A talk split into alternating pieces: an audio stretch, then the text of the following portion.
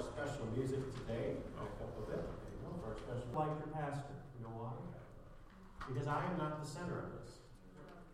I have the opportunity to stand here each week and proclaim God's word at the center of this room. This entire room, everything we've done is directed in one point to draw your attention to one thing, and it's not me, it is the cross that stands behind me. A church with a great future doesn't necessarily have the latest and newest trends. Trends in church, churches are more trendy than anywhere else I've found. There's music trends, there's style trends, there's method trends, purpose trends, everything else. Um, but even some trends are good. It'd be super kid friendly and everything. But you know what? Trends are not what God has put us here to do.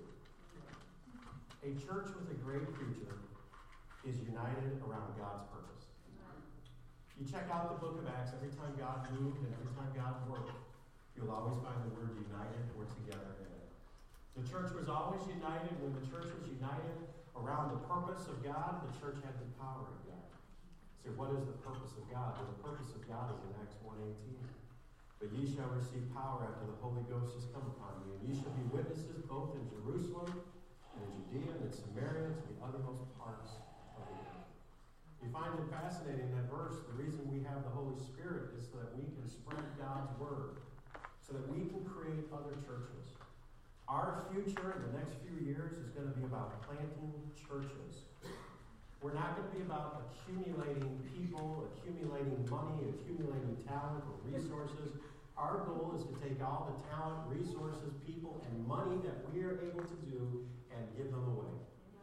And to start another church every five years is my goal. If we hit that, that's great, but we're going to try to do that every five years to be part of planting churches in our local area. The first century church was probably the greatest church that's ever been. And the first century church had men like the Apostle Paul and Barnabas. And what did they do? They kept them because they were great teachers. And who would send them away? No. They sent them away. To go start other churches. A church with a great future is a church that's about God's purpose, about reaching the lost with the gospel of Jesus Christ. That is a church with a great future. 33 years. Oddly, we're here because somebody wanted to start a church. Because somebody had a vision. And a group of people from different churches got together and made this happen. Would you join me in prayer today as we pray for our church?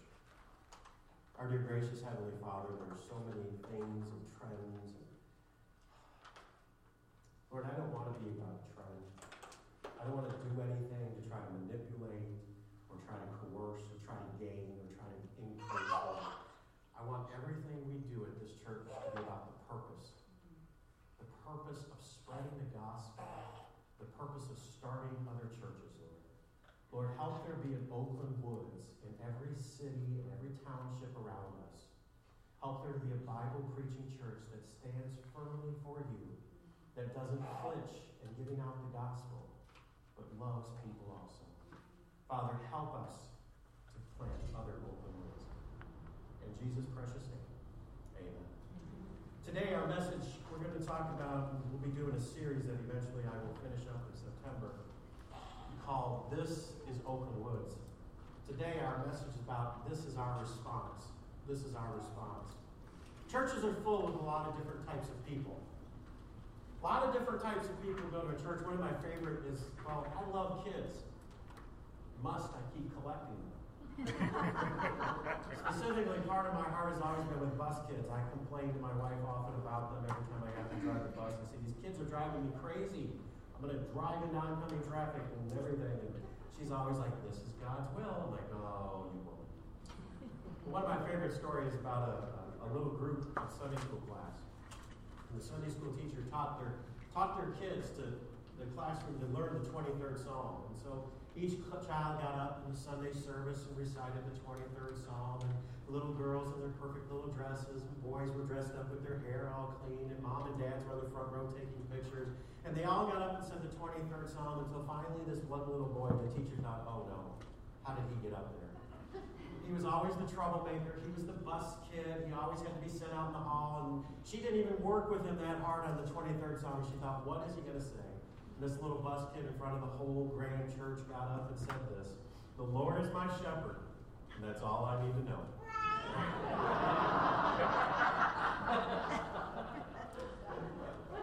Churches are full of amazing people like that.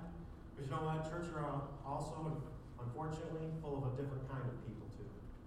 When I first started pastoring, I was pastoring in Livonia, and we had a small church running about 90 people or so, and it started growing. And, but we had some problems. We were growing, but we were seeing people who were getting saved. And people getting saved is wonderful, but people getting saved can't teach Sunday school. They don't know anything, they don't know the stories. We didn't have talented people, song leaders. We had one musician in the entire group. And so we were desperately needing veterans and people who could fill gaps as we started to grow. And well, a church a mile down the road had a split. Doesn't that seem like the way God plants churches? Churches would maybe plant churches, they'd have less splits. But a church a mile down the road had a split. 20 people just showed up one Sunday at our church. They were singers. They were piano players. They were Sunday school teachers, VBS workers. They were children's workers. They were all these talented and experienced veteran Christians. So they asked me after coming for a while, they asked me to come and come over one of their houses. The strangest thing that's ever happened to me, I think, in the ministry happened. I sat there, and all 20 of them sat in a circle, and I sat there with Sandra. And one by one, they went around in circles. They told me all the great things that they could do. They began to give me their resumes and how talented they were and the vacation Bible schools they led, the choirs they had led, their experience and everything they had. And they went all. It took almost two hours for this to happen. And I sat there smiling. I was young and dumb. I should have got up. But I just sat there smiling and everything until finally all 20 of them spoke and they told me how great and grand they were and how lucky our church would be to have them. And they looked at me and they said something they shouldn't have said. They said, Well, what do you think? looked at them and I said, Well, our church, the type of church we're trying to build, is for people who've been hurt by people like you. As I listen to you, I don't hear what we're really looking for. See, I'm looking for people who want to clean toilets. I need some people who will sweep up floors and change diapers. I need somebody who will love an unlovable bus kid enough to pick them up even when they're obnoxious and even when they curse at you. I need people who will just come and volunteer and do whatever it takes, whether it's pulling weeds or knocking on doors. You all seem very amazing, but I guess you're probably too great for our church because I'm just looking for servants. And I think I said it so nicely they were shocked and they didn't react the way they did. Because later on, I think it sunk in what I actually said to them, and they never came back. As a group, they went to another church down the road and they joined that church and they split that church. I told them to go back to your pastor. I don't know who has to apologize, but I said, go back to your pastor, tell him whatever you have to tell him, and figure it out because maybe there's something going on that he doesn't know. I often tell this to people. Go back and tell your pastor everything that's going on because you need to go back and make it right with him before you go anywhere else. Amen? Amen. You see, churches are full of a lot of different types of people. Today, on our anniversary Sunday, we ask this question who is Oakland Woods then? Who is Oakland Woods? What type of church, what type of group, body of believers have we gathered? What are we as a group of people? Well, if you're taking notes, let me give you this thought. Oakland Woods is filled with flawed people who love a perfect Savior. I think I've been here long enough that I can say things like this because I am one of you. And what I mean is that we are not perfect. Look at our leadership. I mean, Ron Woodcraft's a deacon. Come on.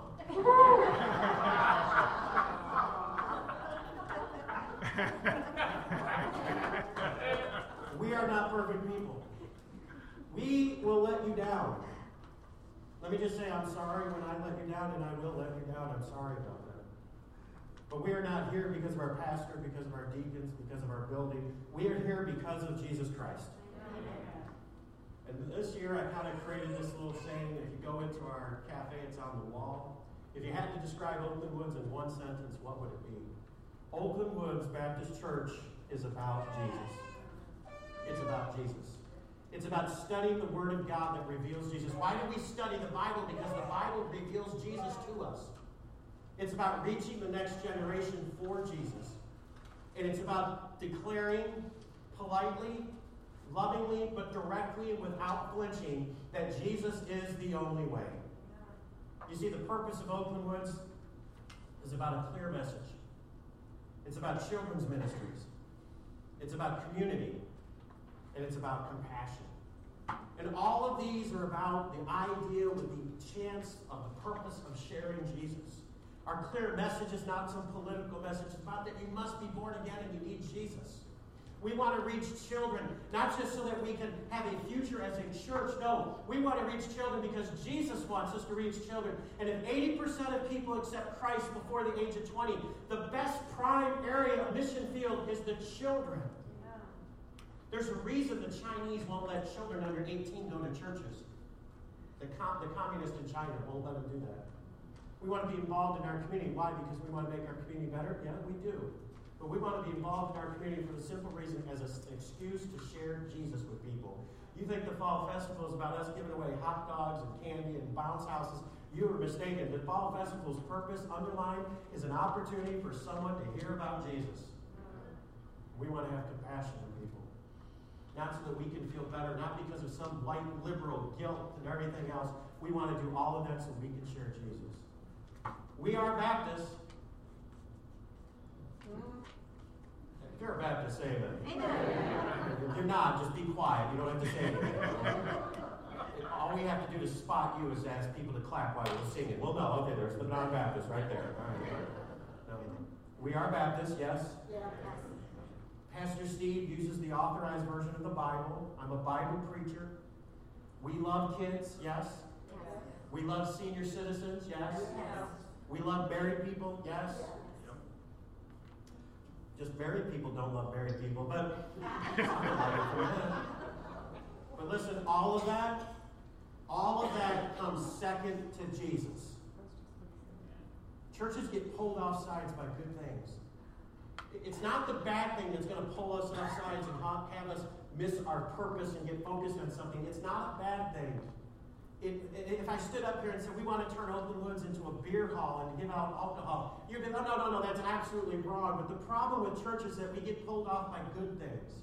I, am pro-life, but there's many churches that get pulled off by being more about the pro-life message and at, at, at that, that, that ministry than it is about Jesus. I'm for helping the homeless and feeding people, the hungry. But that's not our purpose, is it? That's not our number one purpose. I'm all about being active in our community, but that is not our purpose, is it? Our purpose must be, everything we do must be about Jesus Christ. Those things are all good, and it's not, there's nothing wrong with those. But it is the good things sometimes that become the focus of our church instead of Jesus being the focus. A couple weeks ago at soccer camp, I saved a butterfly. Yes, you, you should be applauding. I'm amazing. You didn't know that. I saved a butterfly's life. It had gotten caught and our, our, we had the doors open, and so it came in and it got caught up in the glass. You know, we have those big arching glasses out there. It kept bouncing into the glass. I would think, you stupid. Eventually, come on, you gotta. So what I did is I took our feather duster that we have for doing laundry, and I slowly, I kind of manipulated, I got that butterfly, the, the feather thing. The entire time I'm doing this, Paul Barrett is telling uh, Gary Pace, he's going to kill that butterfly. And I, I heard you, by the way. And I got that butterfly off, and I got it out there, and it went, and it, it's alive today. But some bird probably came by and ate it. But anyway, beautiful large monarch butterfly. I mean, and I saved that butterfly's life. You should be impressed.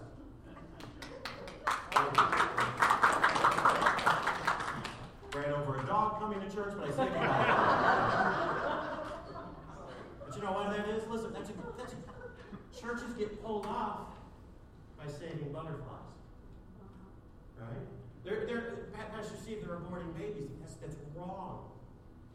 But that's going to be our butterfly that pulls us, pulls us off. Pastor Steve, there's hungry people. We need to do something about that. But that becomes our butterfly.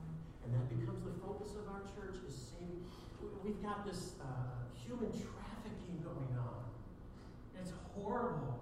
But that can easily become our butterfly. and We pull it off and we just, that becomes the center of our church. Why is Jesus the center? Because Jesus changes everything and the cross makes me a child of God. And with that, I want to pull your attention to Galatians chapter 4. Galatians chapter 4, as I speak out a very personal message and a very personal passage of Scripture on adoption. Galatians 4 3. Even so, we, I'd like you to let God's word just flow over you and just listen to this. Even so, we, when we were children, were in bondage under the elements of the world.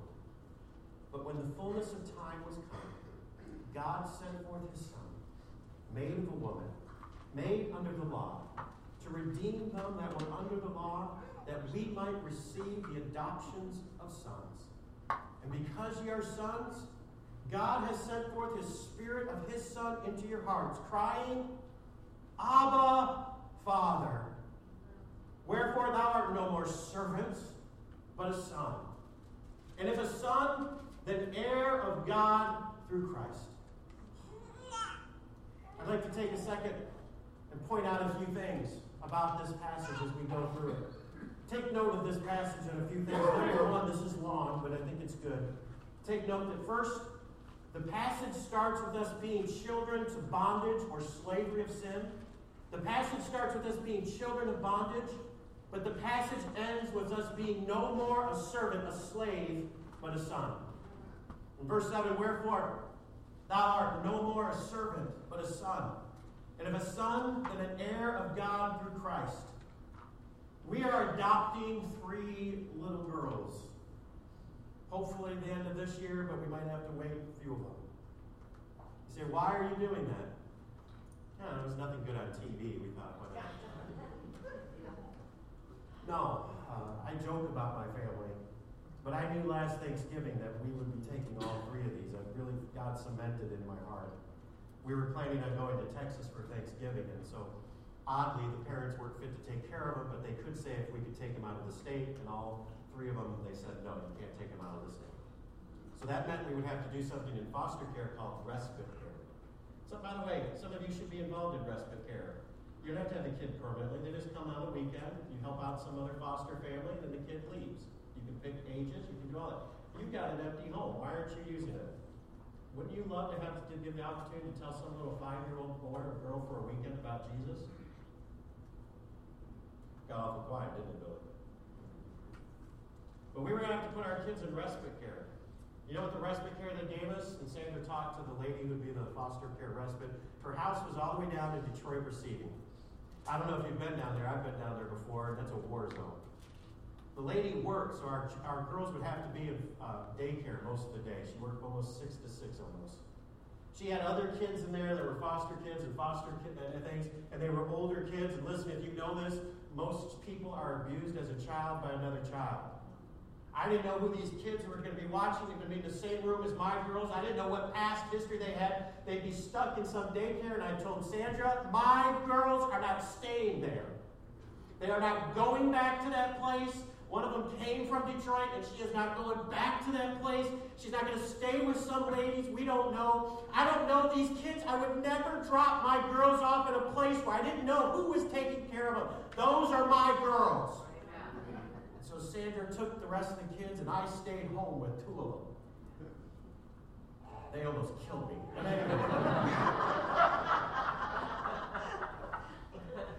Even after that week, I told her, yes, are our girls are keeping them. Those girls do not have my skin color. They do not have my baby blue eyes.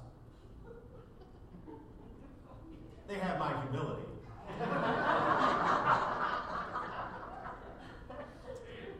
but they are just as much my babies as any of the other three. And they are going to be Sheridan's in just a few months. Do you understand? Because of Jesus, I came out of a horrible situation. Because of salvation, I am a child of God. I am not a God, but I am an adopted child of God, and I have all the rights to everything He has. Number two, the passage promotes the very highest level of intimacy with the God who created the universe, with the God who created the universe. I always add a universe in there to be clear because we're raising a generation that doesn't know who God is or doesn't know which God I'm talking about. If you're taking notes, the word Abba, well, the word Abba, for lack of a better word, is the equivalent to the English word daddy. I'd like to take note here for a second. It is not daddy. The English language does not have a word that accurately equates what this word means. Dr. J. Vernon McGee said this I am told because the translators of the King James Bible had a great reverence for the Word of God. When they came to the word Abba, they did not dare translate it into English because it was such an intimate word. Because of Jesus, I am an adopted child of God, and I can look at him, for lack of a better word, I can have the type of intimate relationship with the God of the universe that would say, Daddy. Number three, the passage shows the giving of grace of God through adoption. Let me draw your attention back to verse 5 and notice something here. To redeem them that were under the law, that we might receive the adoptions of sons. Notice that I am redeemed. What Jesus did on the cross for me happens before adoption, though. You see, the word of redeem means the act of buying a slave's freedom. Specifically in the Greek, it's such an amazing word. The word means to be bought from the slave market of sin, to be set free from that slave market, and to be declared never to return again. How I know I can't lose my salvation? Because when I accepted Christ as my personal Savior, He bought me from the slave market of sin, declared that I was His Son, set me free, and then said, You can never come back to this state again. Oh, I can be a rebellious son, and I can be a son who doesn't deserve anything, but I can never stop being a son. If you're here and you don't know Christ as your personal Savior, you are a slave to sin. But the good news is this that Jesus died to buy you out of that slave market. The Apostle Paul says in Romans 10 that we access this ability by with our mouth, through our hearts, and by faith, we call upon Him. It sounds like a prayer to me. And if that had been it, look back at verse 5 again. If the redeemed part had been it, that would have been enough. That grace would have been enough. But there's more than just the redemption that takes place. You see, after I've been redeemed, I've been set free, that would have been enough. But after I'm redeemed, what is so amazing about grace? Not only does He redeem me, He gives me the Holy Spirit. Not only does He do that, He justifies me. He begins the process of sanctification. He changes my standing. Not only does He do that, He adopts me. Look at verse 5 for just a second. Notice the difference. To redeem them that were under the law. This is a new thought. You have been redeemed that we might receive the adoptions of sons. Adoption and redemption are not the same thing. My redemption is my standing before God. If that had been enough, that would have been all I really needed. But His grace is so great, He gave me more. You see, adoption is redemption is kind of like this. I was cleaning out my wife's, uh, say ashtray, but she doesn't smoke. Neither should uh, you she has keeps all this change, and some of it's been there for years, and she always spills coke on it and stuff. And this one's got like mold on it. You can't. I don't even know if that is a penny because that doesn't look like Abraham Lincoln to me. So this is what this is what redemption is. Redemption is being a disgusting, filthy, worthless, ugly thing, and Jesus, through His blood, cleanses us and makes us look brand new, makes us spotless. I mean, there's a big difference between the two of these. This might have penicillin on it. I don't know. But my, my germphobe is telling me to put this down because it's disgusting. This is redemption. I look spotless and cleansed before God. But salvation has more to it than just being cleaned up. More to be it. Because after it, I get to embrace God like Dad, as Abba Father. A close, intimate relationship. You see, here's your responses I've, I've talked with some other parents who've adopted. This seems to be a some adopted kids will do. First, your response could be lack of appreciation.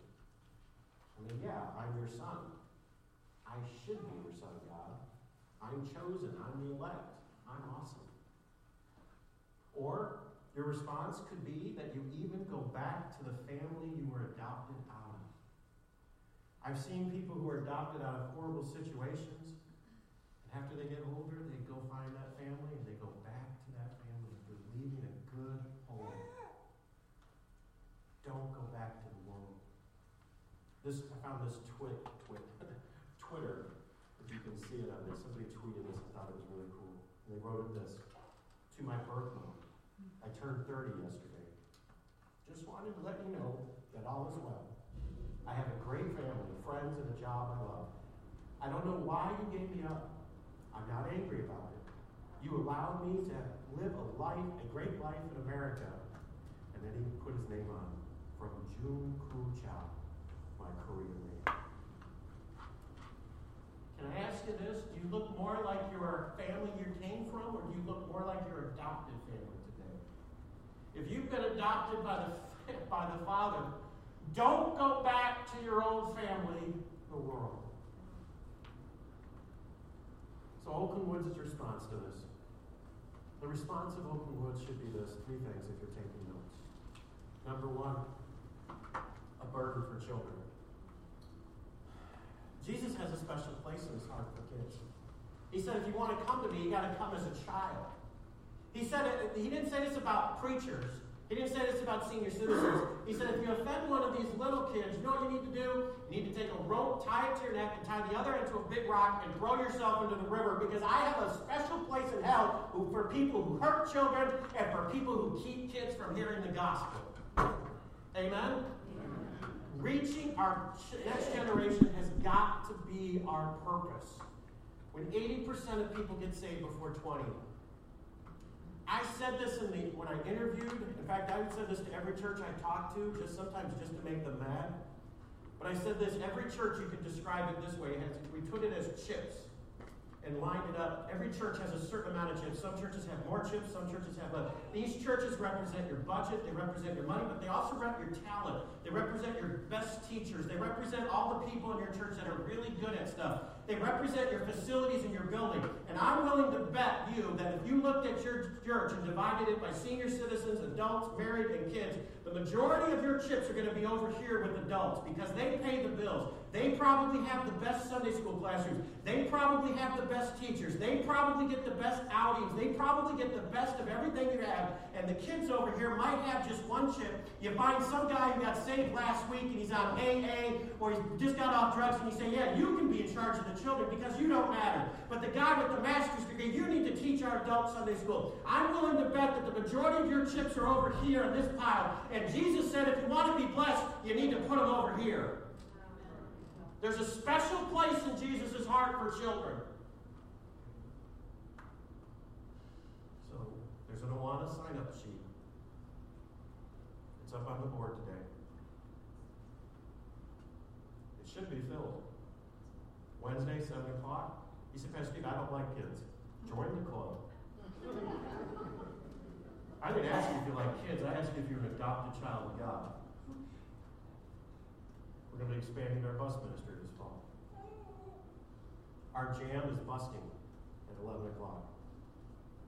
We had 16 kids get saved a few weeks ago at VBS. Isn't that amazing?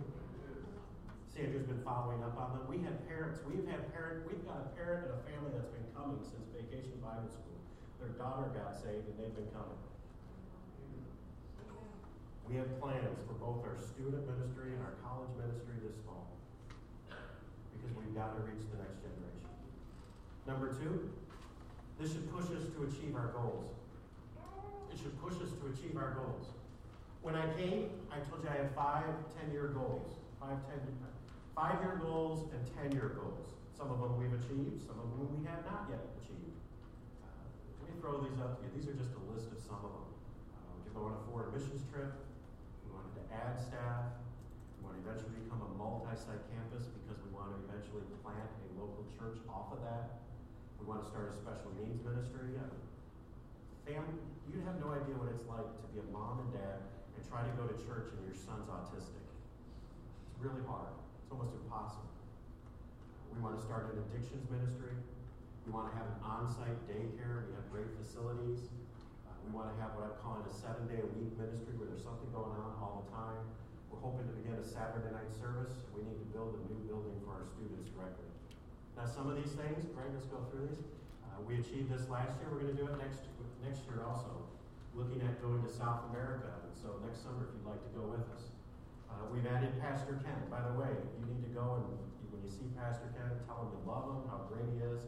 He has been a huge blessing to me. I cannot, I cannot emphasize that enough. Uh, eventually, our multi-site campus goes with what I'm going to talk about here in.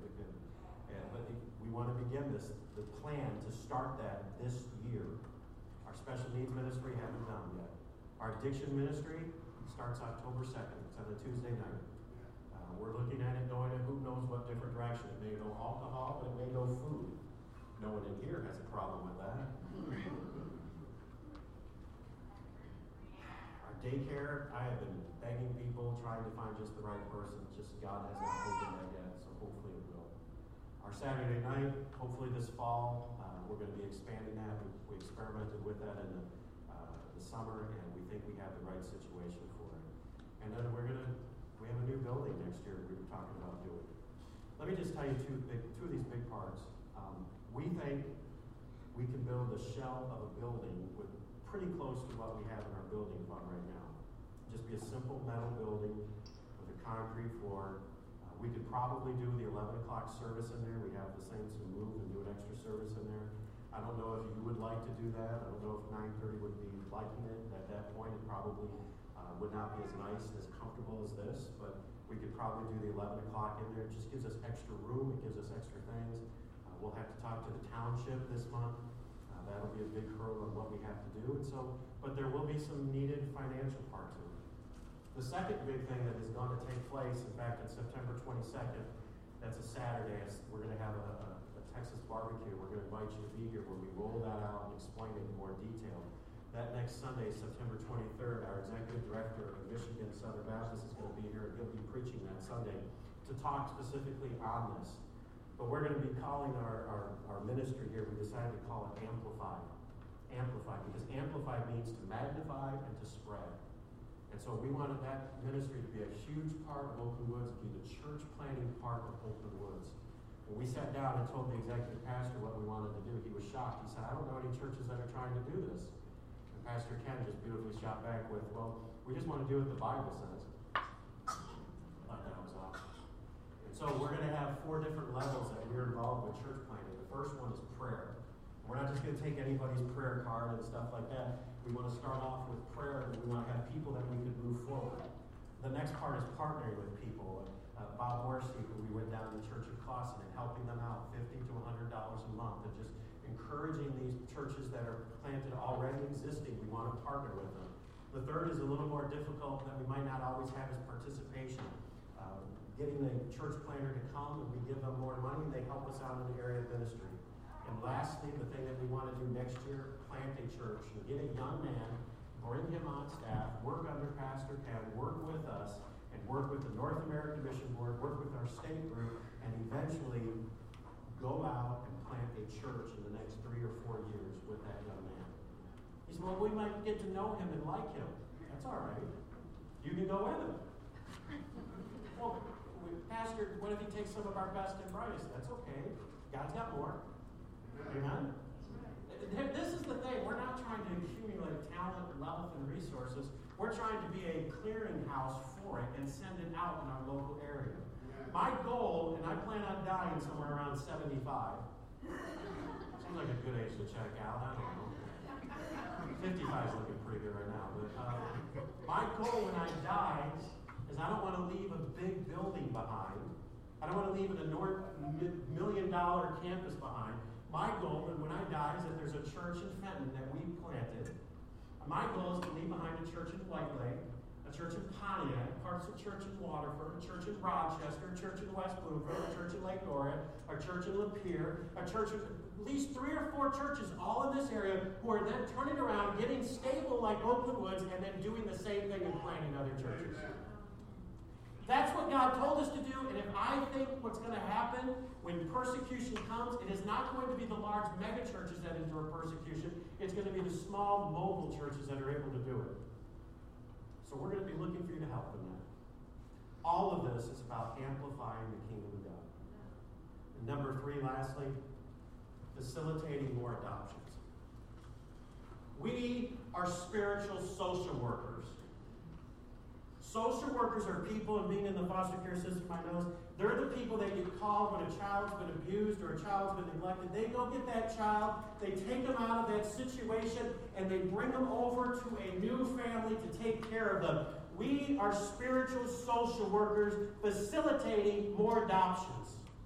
You see, this world, like the Apostle Paul said in our passage, this world is horrible and evil. This sounds like a joke, what I'm about to say, but it's not. It happened in the news. It sounds like the starting of a joke, you know, a, a priest, a, a, pastor, a minister walk into a, or a rabbi walk into a bar, right? Type joke. No. Two liberal vegans rode their bikes through ISIS territory this week. It sounds like a, a joke. It's not. And I'm not trying to mock in any way what happened. Please understand me. But these two 29 year old vegan liberals out of Washington, D.C., quit their jobs and wanted to experience the world. And so they decided to ride their bikes through the Middle East. Yeah. They said this about ISIS and all these terrorists it's made up. Evil is a make believe concept we've invented to deal with the complexities of our fellow human beings, holding values and beliefs and perspectives different than our own. It's easier to dismiss an opinion as abhorrent than to strive to understand it. Badness exists, sure, but even that's quite rare. By and large, humans are kind, self interested sometimes, myopic sometimes, but humans are kind. Humans are generous. Humans are wonderful. No greater revelation has come from our journey than this. They rode their bike through a country inhabited by ISIS, and you know what happened? And I'm not trying to make fun of them or mock their. ISIS killed them. They see these two idiots riding their bike and they ran them down with their car, got out of their car, and stabbed them to death.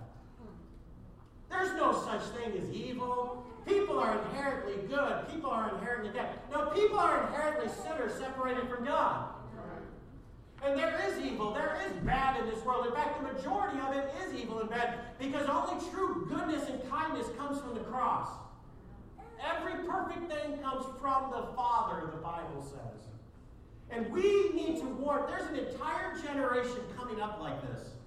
Not just that they have this sort of twisted views and vegans. By the way, just to let you know, Hitler was a vegetarian. Think about that. I always like to tell vegans that, but anyways. But they have these twisted, warped views about what life is about, that life is either about drugs or sex or violence, or, or even on the other side of the perspective. Life is about achieving and getting the most possessions. The guy who dies with the most toys still dies. Life is about materialism, and they've been pulled off sides. And it is our job to be spiritual social workers and to warn them, warn them that life without Jesus leads to something horrible. It's called what Jesus said hell, and it lasts for eternity. But it's also to tell them that today they can know Jesus. They can be forgiven.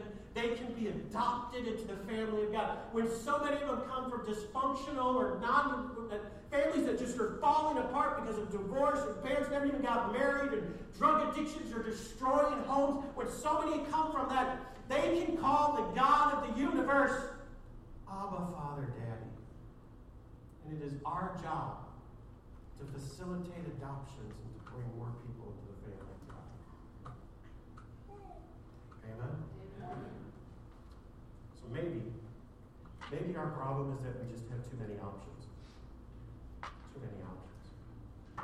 Hernando Cortez was a Spanish conquistador.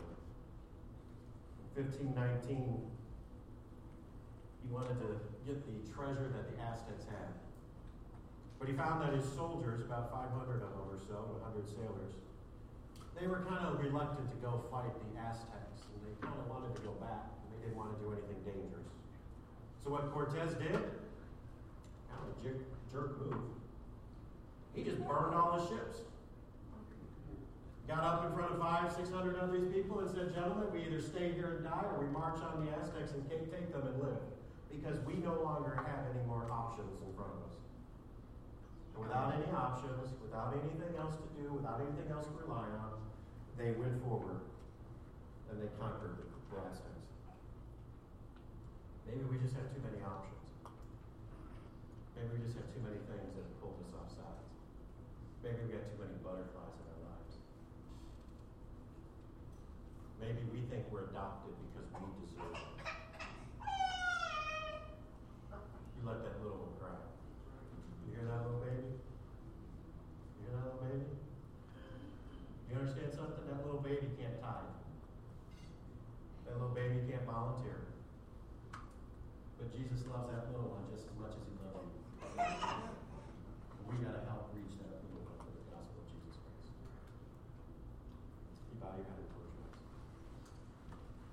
This is